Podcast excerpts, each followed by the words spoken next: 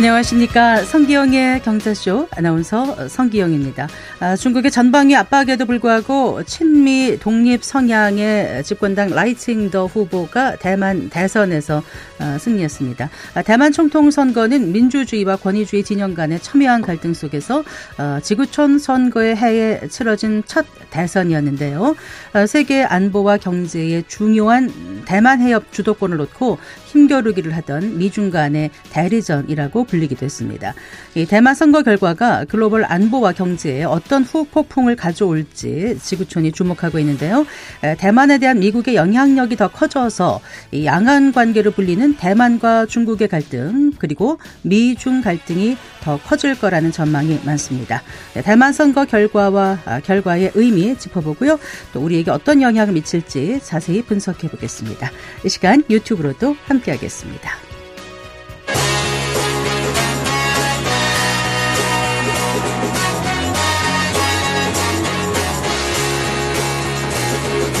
경제 시야를 넓혀드립니다. 투자의 지름길을 안내합니다. 돈 되는 정보를 발견하는 시간. KBS 1라디오 경제쇼.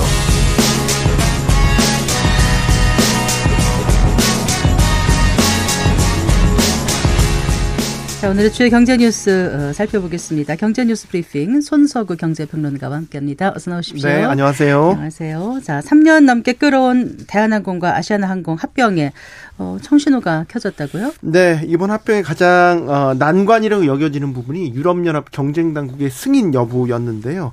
어, 사실상 합병 승인 결정을 내렸다라는 소식이 전해졌습니다. 네. 어, 로이터 통신을 통해서 이런 소식이 전해졌는데요. 로이터 통신은 복수의 유럽연합 관계자를 인용해서 어, EU 경쟁당국이 대한항공과 아시아나항공의 합병을 승인하는 것으로 가닥을 잡았다라고 보도를 했습니다. 합병 마감 시한이 어 마감 시한인 오늘 2월 초 중순경이면 어, 합병 여부 결과가 나올 것이라는 관측이고요. 네. 지금 합병 마감 시한이 2월 14일입니다. 그러니까 어, 지금 예측대로라면 가까스로 이제 합병이 성사될 가능성이 높아진 음. 것이죠. 그 유럽연합 하면은 그 독과점 심사에 깐깐하다면서요. 그런데 네. 이렇게 승인을 해준 이유는 뭐라고 보세요? 일단 유럽연합 경쟁당국의 요구 사항이 있었는데 이거를 대한항공 측이 적극적으로 수용한 결과다 이렇게 해석이 됩니다. 어, 가장 큰 난관이 아시아나항공의 화물사업부 매각 여부였습니다. 네. 어, 이게 아시아나항공 매출의 20%를 차지하는 알짜 사업이기 때문에 이걸 과연 포기할 수 있겠냐라고 생각을 했었는데 어, 대한항공이 이를 포기하기로 했고 얼마 전에 이 사업의 결의를 통해서 이런 매각 여부를 확정을 지었고요. 아울러서 이제 바르셀로나, 뭐 독일 프랑크푸르트, 프랑스 파리, 이탈리아 로마 같은 핵심 유럽 노선이 있습니다. 네. 이거를 다른 곳으로 이관하는 조건을 어, 가지고 또 합병을 승인받을 예정입니다. EU 경쟁 당국의 승인을 받게 되면요. 합병 작업은 일단 구분응선을 넘었다. 이렇게 볼 수 있을 것 같습니다. 지금 두 회사 항공기가 주로 들어가는 14개국 중에서 11개국의 승인을 받았고요. 남은 게 이 유럽연합, 미국, 일본인데요.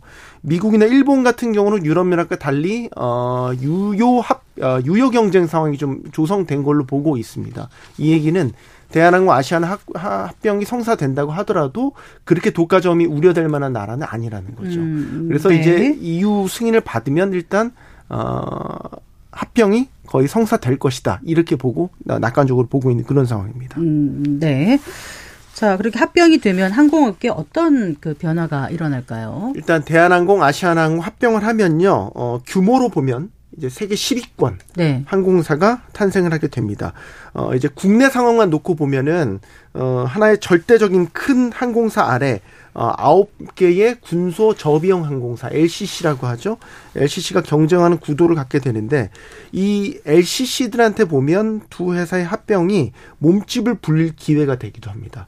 예를 들어서 기존에 보유하고 있던 아까 화물 사업부, 그 다음에 유럽 핵심 노선들 있지 않습니까? 네네. 이걸 외국에 파는 게 아니고, 국내 항공사들한테 어, 매각을 하게 돼 있습니다. 그래서 이런 것들을 저비용 항공사들이 가져가게 된다면 어 자사의 어떤 경쟁력을 높일 수 있는 노선 확보라든지 화물 사업 쪽에 새로운 사업을 영위할 수 있게 됐기 때문에 어 몸집을 좀 불릴 기회다 이렇게 해석을 할 수 있겠습니다. 네. 자, 그 우여곡절 끝에 태영건설이 이제 기업 구조 개선 작업 워크아웃 시작했지만 지금 네. 위기감이 어, 사라지지 않고 있습니다. 네. 각종 그 건설 부동산 지표가 눈에 띄게 안 좋아지고 있다면서요. 네. 이게 건설사들 예를 들어서 연체율이라든지 부실 채권 비율 이런 것들이 건전성 지표라고 하는데 빠르게 안 좋아지고 있어요. 어, 2011년에 저축은행 사태가 터졌었는데 그때 이후로 가장 나쁜 상태다. 이런 것들이 확인이 되고 있거든요. 어, 한국은행이요. 국회 기획재정위원회 소속 양경숙 의원에게 제출한 금융업권별 어, 기업대출 현황 자료에 따르면요. 지난해 3분기 말 어, 현재 금융권의 건설업, 부동산업 대출 잔액이 608조 5천억 원으로 집계돼서 역대 최대 규모를 기록했습니다. 그렇군요. 네. 이렇게 빚이 많은 상태에서 어 이제 대출 연체율을 보면요. 어, 건설업이 5.51%, 부동산업이 3.99%에 이르렀는데 이게 관련 통계 집계 이후에 가장 높은 것뿐만 아니라요. 네.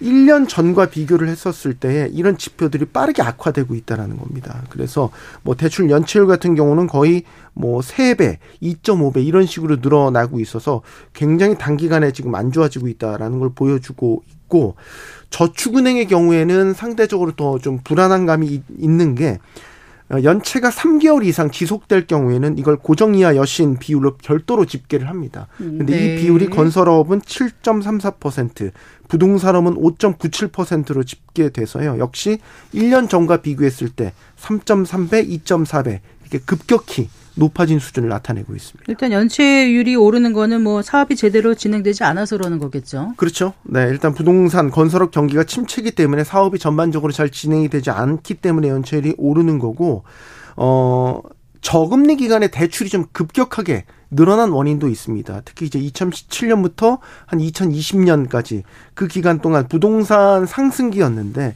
당시 이금융권에서 대출 규모를 경쟁적으로 늘리면서 연체가 발생할 수 있는 가능성이 큰 그런 차주로 어, 대출이 많이 유입이 됐고요. 네. 이때 발생한 대출들이 지금 연체가 돼서 누적이 되고 있다. 이렇게 보시면 되겠고 이런 상황이라면 이제 건설사들이 결국 대출을 갚지 못해서 부실화될 가능성이 높고요.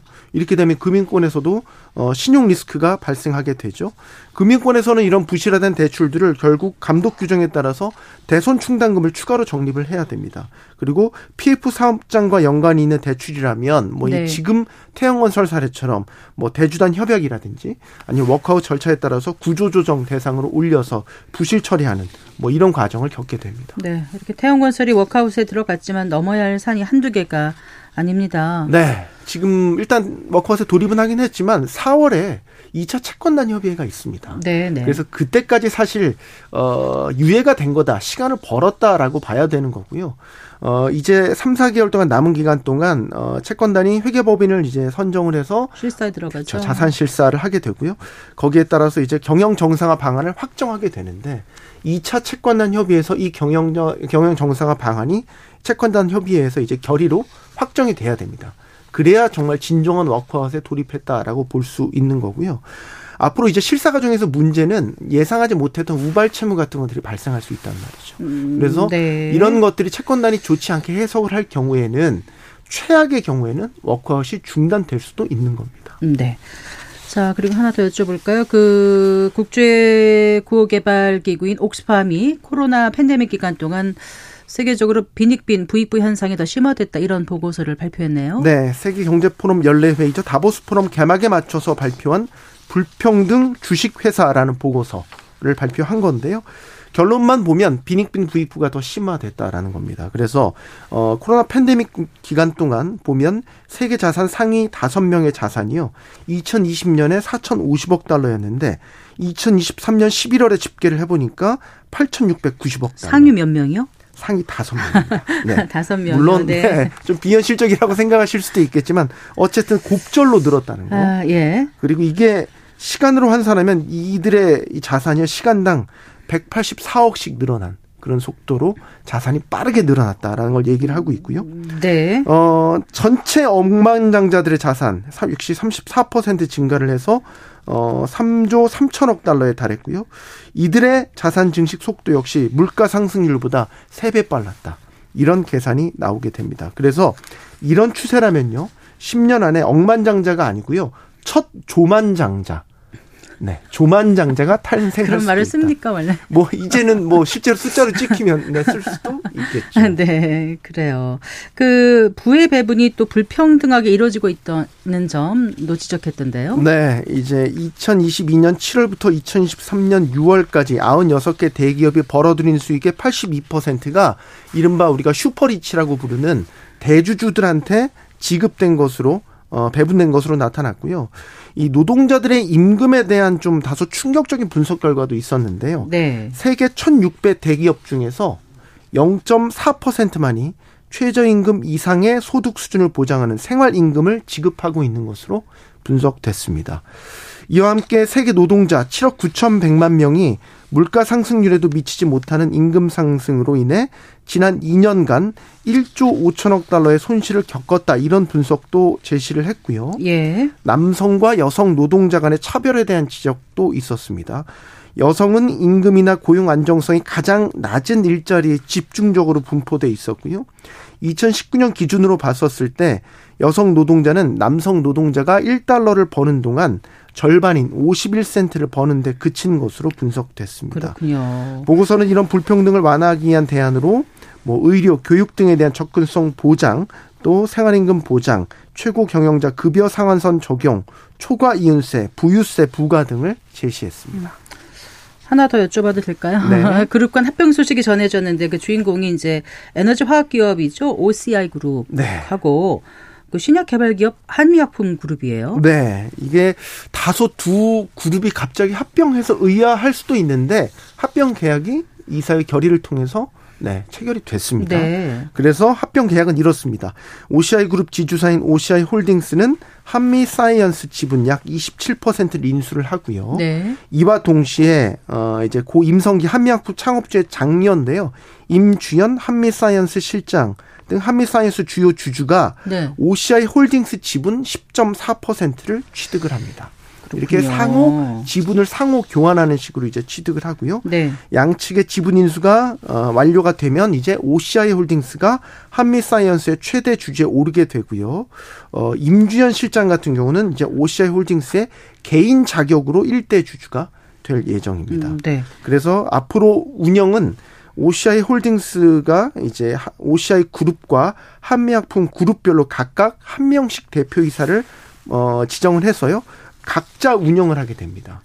어, 그래서 OCI 홀딩스는 이우연 회장이 네. 어, 그리고 한미약품 쪽은 임주현 임주현, 사장이 네. 각자 대표를 맡아서 사업을 이끌 예정이라고 합니다. 네. 그런데 또 합병에 문제를 제기하고 나선 측이 있네요. 네, 이제 고 임성기 창업주의 장남이죠. 임종윤 한미약품 미래전략 사장이 어, 이번 합병과 관련해서 어떤 형태의 고지라든지 정보 자료도 전달받은 적이 네. 없다라면서 어, 현 상황에 대해서 어, 신중하고 종합적으로 파악한 후에 공식 입장을 표명하겠다 이렇게 밝혔습니다. 또한 이 장남 임 사장과 뜻을 함께하는 게 차남 임종훈 어, 한미약품 사장입니다. 네, 네. 어, 이 두 사람이 보유한 지분이 합하면 20%에 아, 달하게 됩니다. 네. 그래서 이번 통합을 주도한 어머니인 송영숙 회장, 임 실장의 지분도 비슷합니다. 그래서 장남과 차남의 행보에 따라서 네. 향후 이번 합병을 둘러싼 경영권 분쟁이 또 발생할 수도 있는 상황입니다. 네, 잘 들었습니다. 네. 고맙습니다. 고맙습니다. 경제뉴스 브리핑 손서구 경제평론가와 함께했습니다.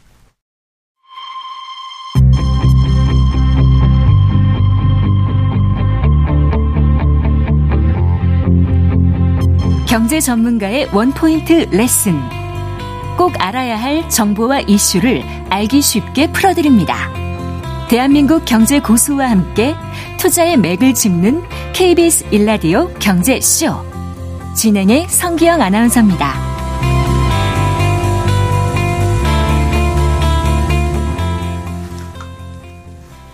네, 아, 4시 19분입니다. 아, 미중 대리전으로 평가된 이번 대만 총통 선거에서 민심이 중국이 아닌 미국을 선택했습니다.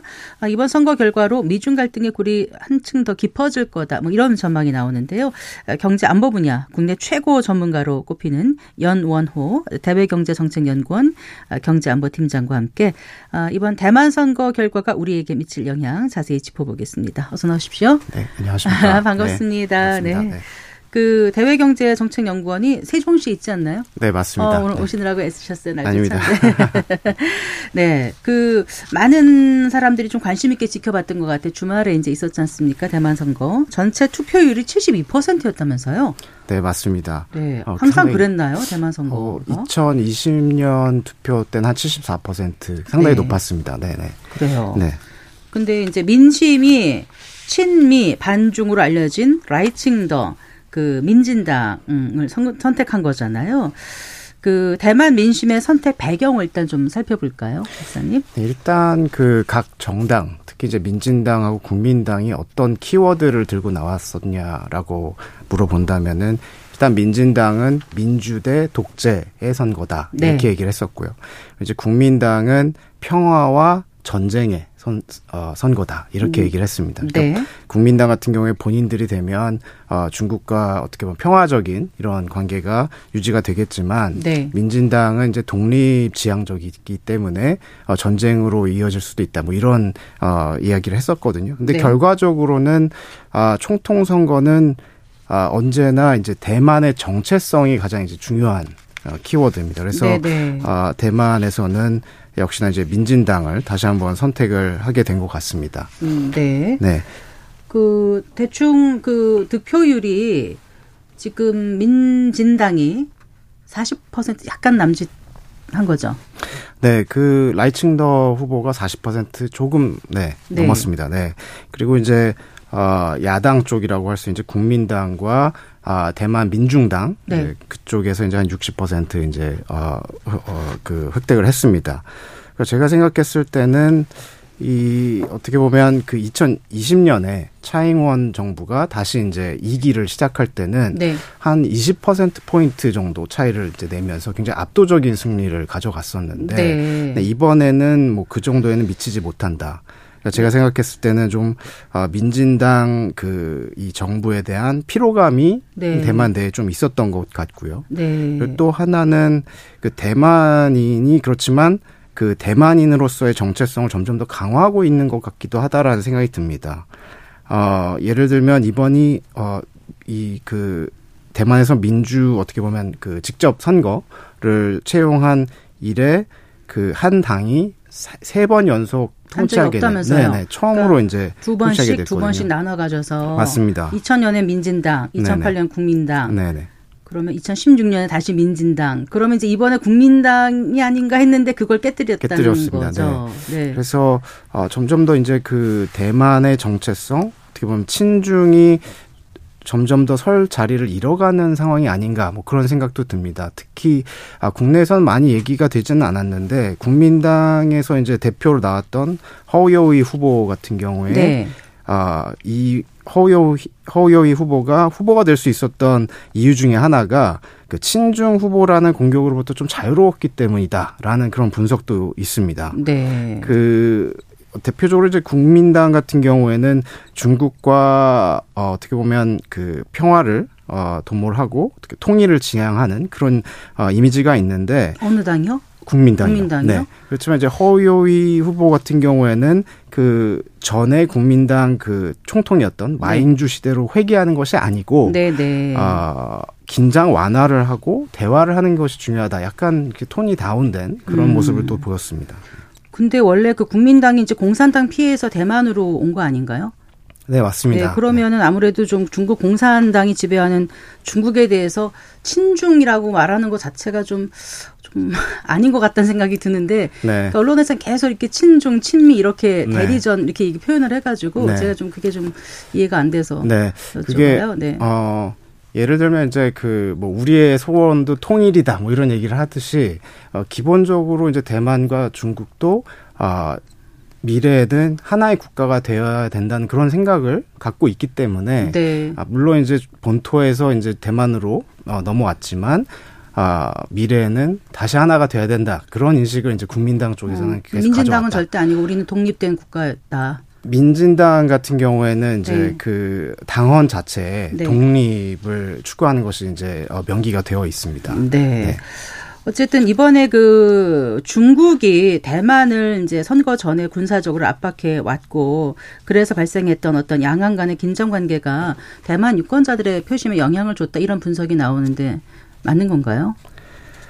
어 아무래도 그 중국의 그런 어떻게 보면 군사적인 위협 또 네. 이제 경제적인 강압 네. 이런 것들이 아, 표심에 영향을 준 것 같습니다.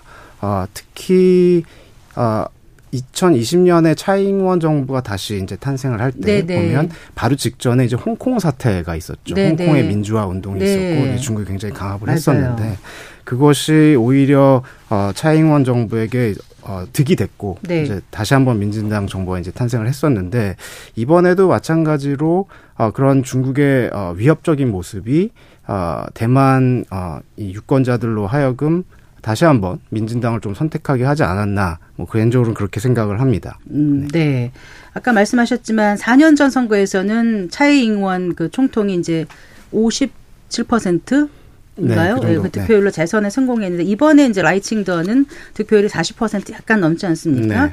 그 야권 후보하고 비교하면은 4대 6인 구도가 된 거고 2위인 그 국민당의 그 허우유이 후보와는 이제 뭐 격차가 6.5%라고 네, 나오더라고요. 네, 아무래도 이제 민심이 좀 어, 이제까지하고는 좀 바뀐 게 아닌가.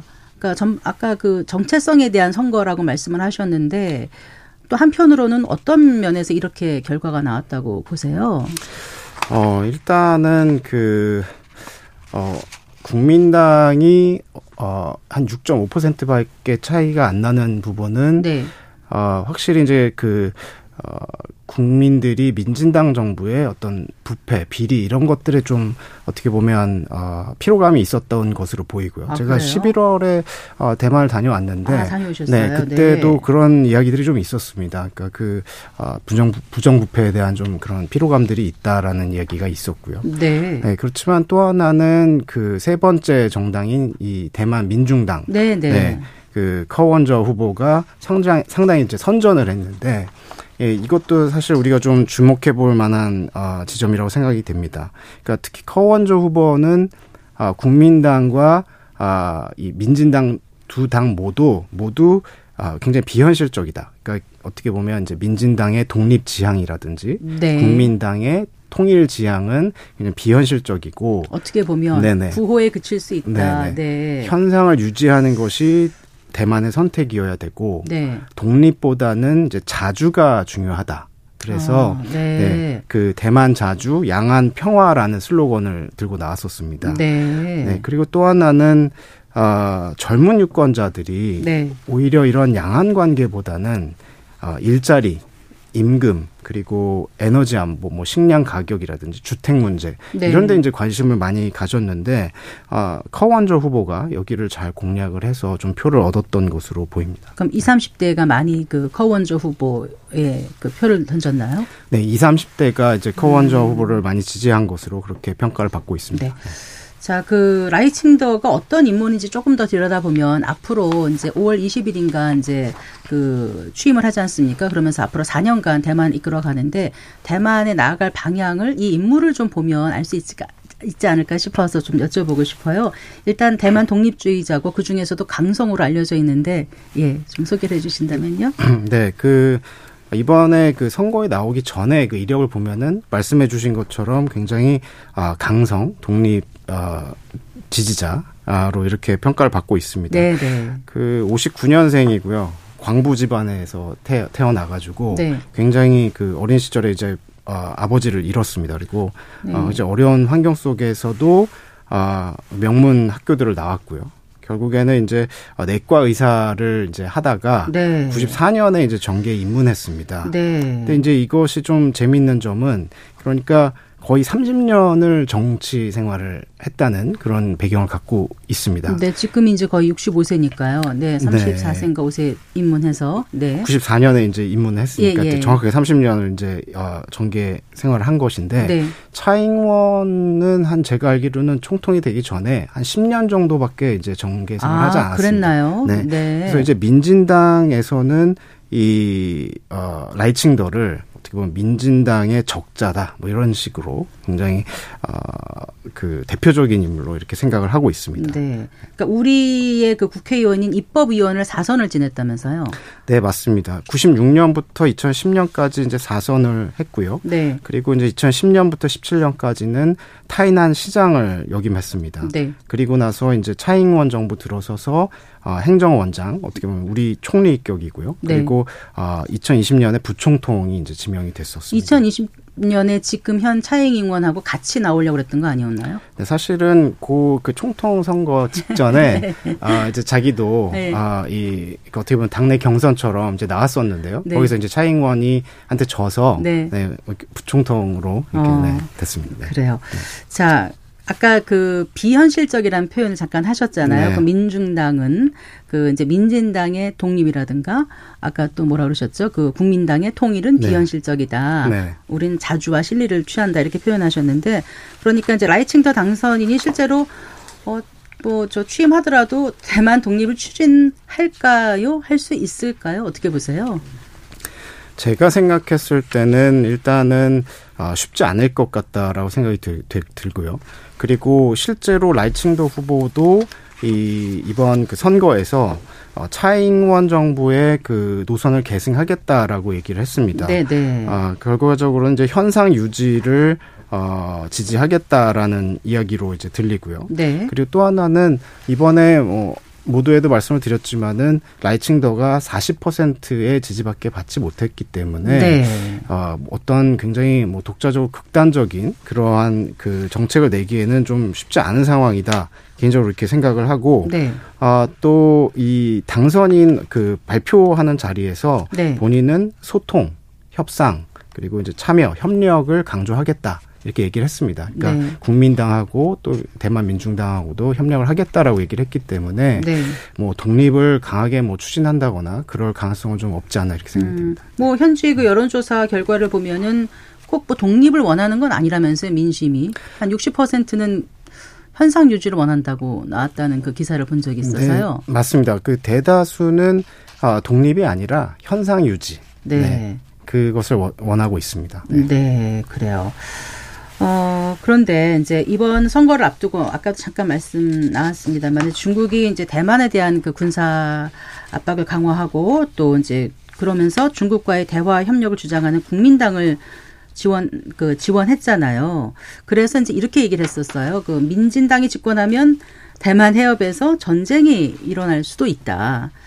근데 이제 이게 사실 가능한 일일까요? 어떻게 보세요? 어, 일단 전쟁 가능성은 저는 굉장히 낮다라고 생각이 됩니다. 네. 어, 뭐, 큰 그림에서 보면은, 일단 미중 간의 세력이 굉장히 그 군사적인 측면에서도 이제 균형을 견고하게 유지하고 있고, 네. 그리고 또 미중 간에 뿐만 아니라 또 중국과 대만 간에도 경제적으로 상호 의존 관계가 굉장히 깊습니다. 어, 그리고, 어, 만약에 그 전쟁을 고려하고 있다면은, 이 대만 주변 지역에 뭐 중 그 중국이 인민해방군을 이제 집결시킨다든지 뭐 이런 움직임이 있어야 되는데 사실 네. 그런 움직임도 없습니다. 네. 그래서 제 생각에는 아 이 뭐 중국이 이것을 뭐 빠른 시일 내에 어 라이칭더가 당선이 됐다고 해서 어떤 어 이런 전쟁을 일으킨다든지 그럴 어, 상황적인 그, 그 상황은 아니다라고 생각이 되고요. 네. 그리고 또 하나는 미국과 중국, 대만 다 지금 상황을 지켜보면 미국 같은 경우에는 그 러시아 우크라이나 전쟁 네. 그리고 또 이스라엘 하마스, 하마스 전쟁. 네, 그리고 또 예, 예멘의 그 후티 반군 이슈가. 이슈가 또 있고 네. 그리고 또 국내 선거가 올해 11월에 있습니다. 뭐 외부에서는 미국 경제가 상당히 좋은 것처럼 얘기를 하- 많이 하지만 아, 미국 내부에서는 굉장히 경제 문제가 안 좋다고 이제 아, 생각을 하고 있거든요. 그래서 아, 미국 입장에서도 대만이 섣불리 뭔가 극단적인 행동을 하는 걸 원하지 않고 아, 중국도 극단적인 행동이 나서는 것을 원하지 않는 상황이고요. 네. 중국도 마찬가지로 아, 필리핀과 그 남중국해에서 지금 대립을 하고 있고 네, 네. 또 미얀마 지금 그 이슈가 있습니다. 그 예. 중국하고 아, 국경을 맞대고 있는 이제 미얀마 쪽에 아, 이 그 반군과 정부군 간의 이슈가 있기 때문에 아, 이런 것도 어, 중국이 다뤄야 되고 또 우리가 알다시피 작년에 이제 중국 경제가 굉장히 안 좋았습니다. 그래서 이, 이런 상황 속에서 중국이 또 다른 어떤 어, 이런 분쟁이라든지 뭐 이런 걸 나서기 쉽지 않은 상황이다. 뭐 이렇게 생각이 됩니다. 어쨌든 중국으로서는 지금 입장이 좀 많이 좀 곤란하긴 할 것 같아요. 그러니까 전쟁이 일어날 수 있다라는 이제 위협을 높이면서 중국 쪽에 어떤 국민당을 좀 지지해 주길 바랬는데 이제까지 중국이 했던 그런 노림수가 이제 먹히지 않는 그런 상황이 됐다는 걸 이번 선거를 통해서 알게 된 것 같고요. 어쨌거나 그 말씀하신 민준당의 커원저 후보가 26%의 지지를 받았다. 그거는 이제 그 안에 그 실제 현실적인 문제, 그 경제 문제가 어, 어떤 이제 원인이 된 것 같다라는 말씀을 하셨잖아요. 특히 이제 젊은 세대들의 일자리 문제라든가 여러 가지 문제요. 지금 대만 경제가 어느 정도 상황이기 때문에 이렇게 그, 그쪽으로 좀 많이 갈까요? 명분보다는 이런 부분에. 사실 최근에는 대만 경제가 그렇게 나쁘지는 않았습니다. 네. 반도체 화랑이 있어서 어, 경제 성장 측면에서 그렇게 나쁘지는 않았는데요. 네. 근데 이제 문제는 어, 이 공급망 재편, 네. 그러니까 탈중국 이런 이슈들이 어, 이 민진당 정부에 있으면서 이 대만 내부에서 이제 중국 투자 들어갔던 많은 부분들이 이제 밖으로 빠져나오고 또 그 중국에 투자했던 어떻게 보면 부유층들이 다시 대만으로 돌아오면서 네. 그 이런 타이페이 시내의 주거 문제, 그러니까 주택 가격 상승 이런 아, 것들이 굉장히 모자라는군요. 주택 가격 상승이 굉장히 이제 큰 이슈였습니다. 그리고 이제 아 청년층 일자리 이슈도 이제 있는데 실업률이 한 아, 청년 실업률이 11%가 좀 넘는 것으로 제가 알고 있고요. 네. 아 그리고 임금 수준도 상당히 이제 낮은 편이어서 아 오히려 중국에서 2018년에 보면 대만을 어떻게 보면 포섭하는 경제적으로 포섭하기 위해서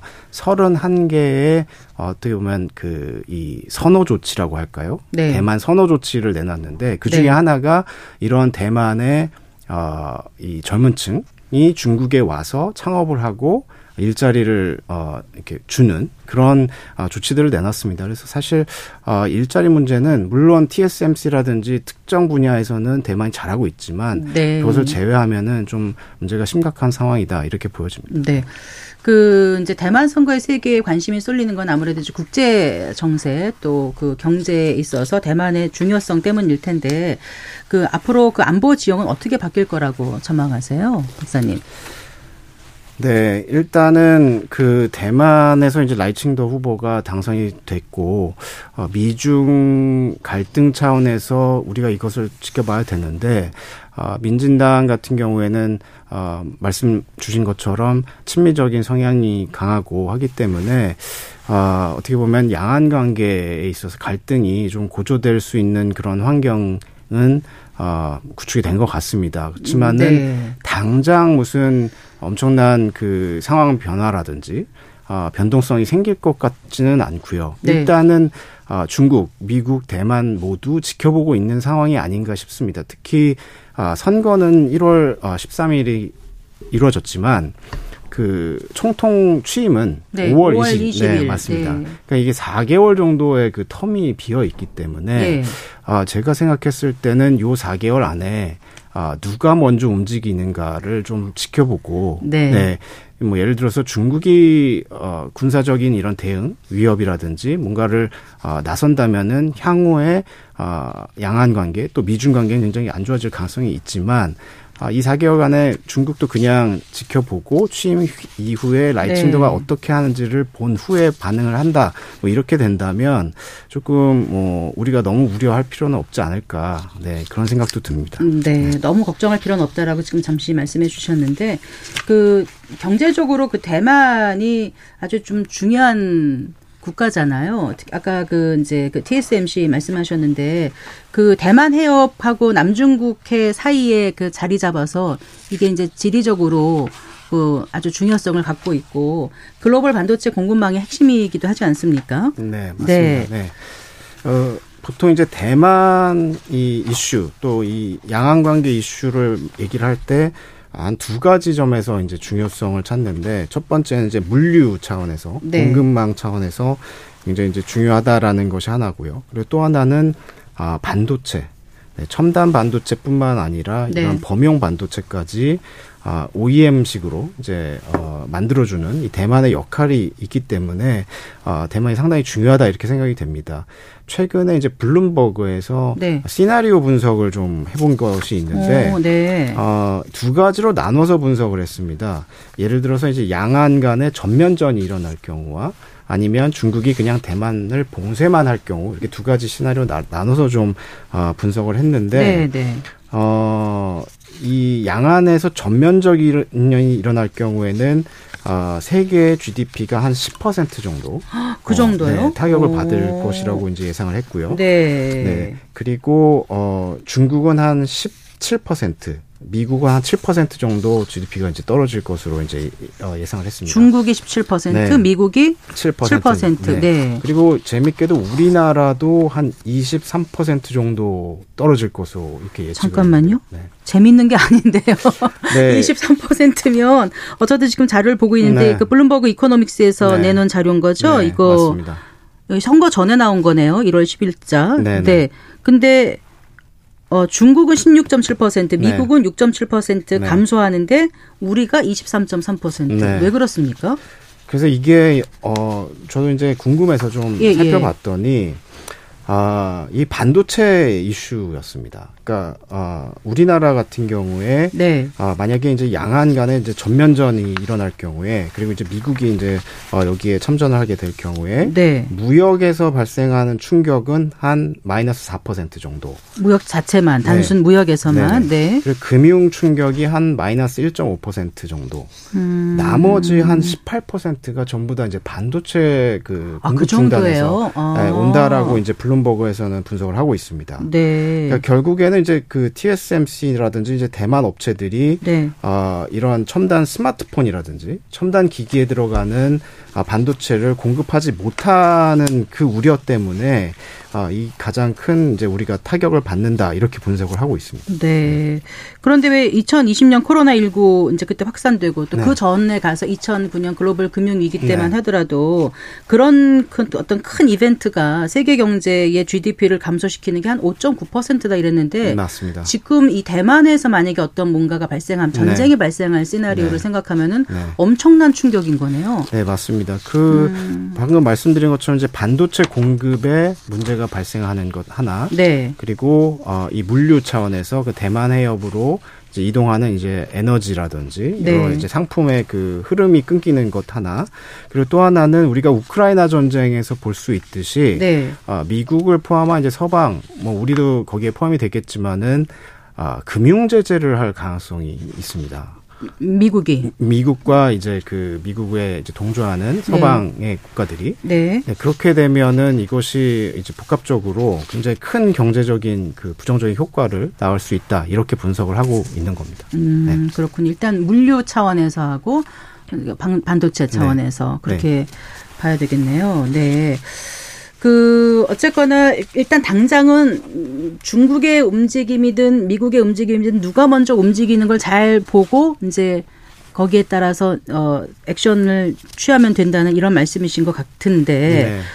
어, 우리가 조금 더 살펴볼 문제가 뭐가 있을까요? 지금 이제 그 라이칭더 당선으로 어쨌거나 미중의 어떤 갈등은 커질 거라는 우려가 더 큰 게 사실 아닙니까?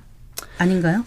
어 많은 전문가들이 어 라이칭더 당선으로 인해서 좀 미중 갈등이 더 첨예화될 가능성이 있다라고 분석을 하고 있습니다. 아 근데 제가 생각했을 때는 어 차잉원 정부도 민진당이었고 그리고 차잉원 지금 정부. 네. 그리고 이제 지금 정부는 입법 그러니까 의회에서도 어, 민진당이 과반수. 네. 네. 그런데 이제 우리가 지금 상황에 대해서는 그렇게 많이 우려감을 얘기를 안 하면서 라이칭더 정부가 이제 탄생을 하면 어 일단은 지지율도 좀 낮았고 네. 입법 의회 같은 경우에도 어 과반수가 무너졌기 때문에 네. 그렇기 때문에 오히려 조금 그 우리가 너무 우려할 필요는 없지 않나라는 게 이제 제 생각이고요. 그 과반을 못 차지한 게 왜 우려하지 않는 그 요인이 되는 거죠? 그러면 이제 그 특히 이제 민진당 정부가 미국과 협력을 할 경우 네. 예를 들어서 국방 예산 같은 것들을 짤 경우에 네. 다- 단독으로 할 수 없기 때문에 국민당이라든지 이제 민중당의 협력을 얻어야 되는데 네. 그러다 보면은 제가 생각했을 때는 너무 중국을 자극하는 방향으로 가지는 않지 않을까라는 생각이 아하, 듭니다. 네. 네. 특히 국민당과 아, 대만 민중당은 네. 아, 민진당과는 달리 조금 더 친중적인 성향이 있는 것만큼은 사실이기 때문에 네, 네. 그렇게 오히려 보고 그런 싶습니다. 구도 자체가 더 위기로 가지 않은 어떤 견제 장치가 될 수 있다. 네, 맞습니다. 이런 말씀이시군요. 네. 그리고 또 하나가 네, 한 네. 가지만 추가로 말씀드리면 예. 그 중국도 중국 입장에서 보면은 아 대만을 가장 강하게 벌을 주기 위해서는 벌? 네, 네. 어떻게 보면 그 마음에 들지 않는 그렇죠. 지금 대해서, 아주 네. 마뜩지 않죠. 네. 아주 분노하고 있던데요. 거기서 이제 강하게 반응을 하려면 네. 어, 대만의 가장 큰 수출품, 그러니까 중국으로 자기네 중국이 가장 대만으로부터 많이 수- 수입하는 물건을 수- 수입을 하지 않아야 되는 게 음. 아니면 관세 같은 거를. 네. 네. 근데 그것이 무엇이냐? 네. 반도체입니다. 네. 그러니까 중국으로서도 반도체가 굉장히 중요한데 네. 오히려 그런 조치를 했다가는 중국이 자기 발등을 찍는 경우가 음. 아, 되기 때문에 네. 아, 중국도 그런 것이 쉽지 않다라는 것이고요. 또 하나는 아, 중국 경제가 지금 안 좋기 때문에 네. 작년 그 에이펙 회담에 시진핑 주석이 직접 가서 네. 미국 기업들도 많이 만나고 했고 네. 네. 해외 직접 투자를 이제 끌어와야 되는데 괜히 대만에 대해서 그런 식으로 뭔가 강, 강한 그런 행동에 나섰을 경우에 아, 직접 투자를 받기 더 어려운 평판이 더 안 좋아지는 그런 상황이 될 수 있다고 생각이 됩니다. 음. 네. 그 반도체 얘기를 조금 더 해볼까요? 네. 그 이제 어 미국은 어떨지 앞으로 중국은 어떨지 이런 이제 그 관심사를 좀 얘기를 해봤으면 좋겠는데 일단 이제 미국은 중국을 향해서 내놓는 첨단 반도체 관련 제재에 우리 한국은 당연히 촉각을 곤두세울 수밖에 없는 거고요. 또 중국이 미국을 견제하기 위해서 내놓는 그 소재 분야 관련 그런 그 수출 통제도 그렇고요. 그러면 앞으로 이런 걸 다 고려했을 때 어떤 변화가 있을 거라고 예측을 하시고 그럴 때 우리는 어떻게 대응해야 될지 그 부분도 좀 얘기를 나눠봤으면 합니다. 사실 그 반도체 그 제재, 특히 미국의 대중국 반도체 견제라든지 중국의 반도체 어 전략 또는 네. 굴기 뭐 이런 것에 대해서 좀 말씀을 드리면 어 사실 이번 대만 선거가 직접적으로 이러한 것에 영향을 미치는 것은 저는 없다고 생각이 되고요. 네. 아, 특히 미국의 반도체 그 중국 견제 정책 같은 경우에는 이미 2022년 10월과 작년 10월에 아 업그레이드가 돼서 굉장히 강력한 조치가 이미 시행 중입니다. 네, 그래서 네. 아, 이것이 뭐 더 강력하게 되기는 아뭐 근실 내에 더 강력하게 되기는 쉽지 않다고 저는 생각을 하고요. 네. 그리고 중국 입장에서도 중국은 사실 아, 미국의 이런 견제 또 압력이 있든 없든 간에 반도체 기술을 독자화하려고 노력을 하고 있습니다. 그래서 네. 아, 중국의 그런 어, 반도체 독자 개발 이것은 계속될 수밖에 없는 상황이다. 아, 이렇게 생각이 됩니다. 근데 오히려 그래서 제, 입- 제 생각은 미국의 이런 대중국 반도체 견제 정책이 중국으로 하여금 아, 독자 기술 개발을 더 빠르게 할 수 있게 뭐 부추기는다. 이렇게 해석을 하는 것이 아니고 어차피 중국은 누가 뭐라든 뭐라고 하던 간에 독자 개발을 할 의사가 있기 때문에 오히려 미국의 이런 견제 정책이 아, 중국의 반도체 굴기를 좀 지연시키는 효과가 오히려 있다라고 저는 생각을 합니다. 반도체 굴기하면 어떻게 받아들여야 돼요? 그러니까 굴기하면 네, 제가 생각하는 이 중국의 반도체 굴기라는 거는 아, 중국이 어떻게 보면 모든 반도체를 다 생산하겠다, 독자적으로 생산하겠다, 네. 아, 이렇게 어, 이해를 하고 있습니다. 네. 그러면 앞으로 그 중국이 만약에 계속해서 어떤 그 공급망, 그러니까 자기네가 그 가져와서 재료를 가져와서 잘할 수 있도록 체- 시스템을 바꿔가지고 많이 만들어내면 이게 가격, 시장 가격은 어떻게 될 거라고 전망을 하세요? 그리고 이제 대만과 중국의 이런 싸움에서 우리는 아까 제가 네. 질문을 드렸는데 그 대답을 좀 안 해주신 것 네. 같아서 우리는 어떤 영향을 받을 건지 그 부분을 좀 짚어주신다면요. 그 중국의 경우에 어이 만약에 이런 기술들을 다 독자화해서 자체적으로 이제 생산을 하게 된다면 당연히 어 이 시장 가격 반도체 가격이 이제 떨어지고 네. 경쟁이 이제 심화되고 그렇게 될 것이라고 생각이 됩니다. 그렇지만 지금 현재는 미국의 강력한 그 반도체 견제 정책이 있기 때문에 어, 이 첨단 반도체 영역에 있어서는 중국이 아직 생산을 못 하고 있다. 첨단 반도체라면은 뭐 디메모리 예, 시스템 반도체 말씀이신가요? 예를 들면 더 네. 예를 들면 이제 그 10나노 미만의 아. 그 그런 첨단 로직 반도체, 아. 시스템 반도체도 포함이 되고요. 네. 그리고 또 최근 우리가 그 얘기하는 그 AI H. 관련된 네. HBM 같은 네. 거 그런 반도체도 이제 말씀을 드릴 수가 있겠습니다. 근데 네. 아직은 그 그쪽의 기술은 중국이 이제 확보를 못 했다 이렇게 말씀을 드릴 수가 있고요. 네. 아까 만들어내는 기술만 따진다면은 만들 수는 있을 겁니다. 그렇지만 그것을 시장을 교란할 정도로 양산을 하고 뭐 시장 그 어떻게 보면 야, 시장성을 갖고 생산해내는 것은 아직은 부족하다. 음. 그래서 아, 우리가 시간을 번 만큼 네. 아, 지금 우리의 대응으로서는 아, 최대한 기술 초격차를 유지를 하고 또 네. 이걸 확대해 나가는 방향으로 음. 아, 우리가 노력을 해야 되지 않을까. 중국은 아, 계속 아마 전략적으로 반도체를 공격적으로 투자를 하고 따라올 겁니다. 네. 네.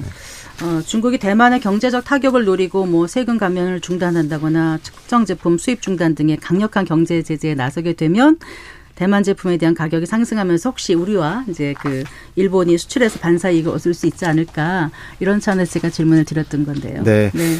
근데 제가 생각했을 때는 이제 중국이 이번 그 총통 선거 직전에 네. 어, 대만과의 그 경제 협력 기본 협정 에크파 어, 안에 네. 12개 품목 특히 네. 이제 화학 제품에 관해서 이제 관세를 어 어떻게 보면 어 유예를 어, 취소한다든지 뭐 네. 이런 조치를 했습니다. 네, 2010년 6월에 체결됐던 거죠. 네, 맞습니다. 네. 근데 이제 그런 식의 조치가 과연 그러면 아, 한국에게 이득을 가져올 것이냐라고 본다면 제가 생각했을 때는 우리가 중국에 수출하는 품목과 네. 대만이 중국에 수출하는 품목의 아, 경쟁 관계가 좀 불확실하다라고 생각이 되고요. 네. 오히려 어, 대만의 유사 사태가 발생했을 때 벌어질 그런 경제적인 우려, 네. 네, 그 거기에 더 집중하는 것이 맞지 않나 음. 반사 이익보다는. 네, 네 이제 선거 그 끝나고 이제 좀 걱정을 많이 했었거든 요 여기저기서 우리가 뭐 대응해야 된다, 미중 관계 어떻게 되냐, 양안 관계 어떻게 되냐 막 그랬는데 오늘 연 박사님 말씀. 어, 어, 들어보니까 조금 좀 걱정은 내려놓고 차분히 좀 지켜보는 게 필요하다. 냉정한 시각을 갖고 보는 게 필요하다. 이런 생각이 들었고요. 자, 이제 2024년 새해가 이제 밝아온 지 이제 보름밖에 안 지났거든요. 우리 한국 경제가 어떤 이슈들을 좀 어, 지켜봐야 될지 끝으로 정리를 하면서 이 시간 마무리했으면 합니다. 네. 네, 어, 한 두 가지 점을 말씀드리고 싶은데요. 네. 첫 번째는 이 대만 이슈 관련해서 중국의 수사가 바뀌고 있다는 것은 확실하게 전달을 강조해서 드리고 싶습니다. 네. 기존 그 후진타오 정부 시절에서는 아 대만 독립 반대가 이제 메인 메시지였다면은 네. 시진핑 정부에서는 어, 통일 촉진으로 바뀌었습니다. 네. 그러니까 이것은 어떻게 보면 시진핑 정부에서는 현상 유지를 바라는 것이 아니고 정말 통일을 원하고 있다. 음. 아, 그렇게 생각이 됩니다. 그러니까 양안 관계에 어, 이런 갈등, 긴장은 계속된다. 이렇게 네. 보는 것이 맞고 거기에 우리가 준비를 할 필요가 있다. 이미 어, 미국 같은 경우에는 어, 비즈니스 업계에서 많이 이것들을 이제 내재화했습니다. 리스크를. 예를 들면 네. 작년에 워렌 버핏 같은 경우에는 TSMC 주식을 전량 매각했죠. 네.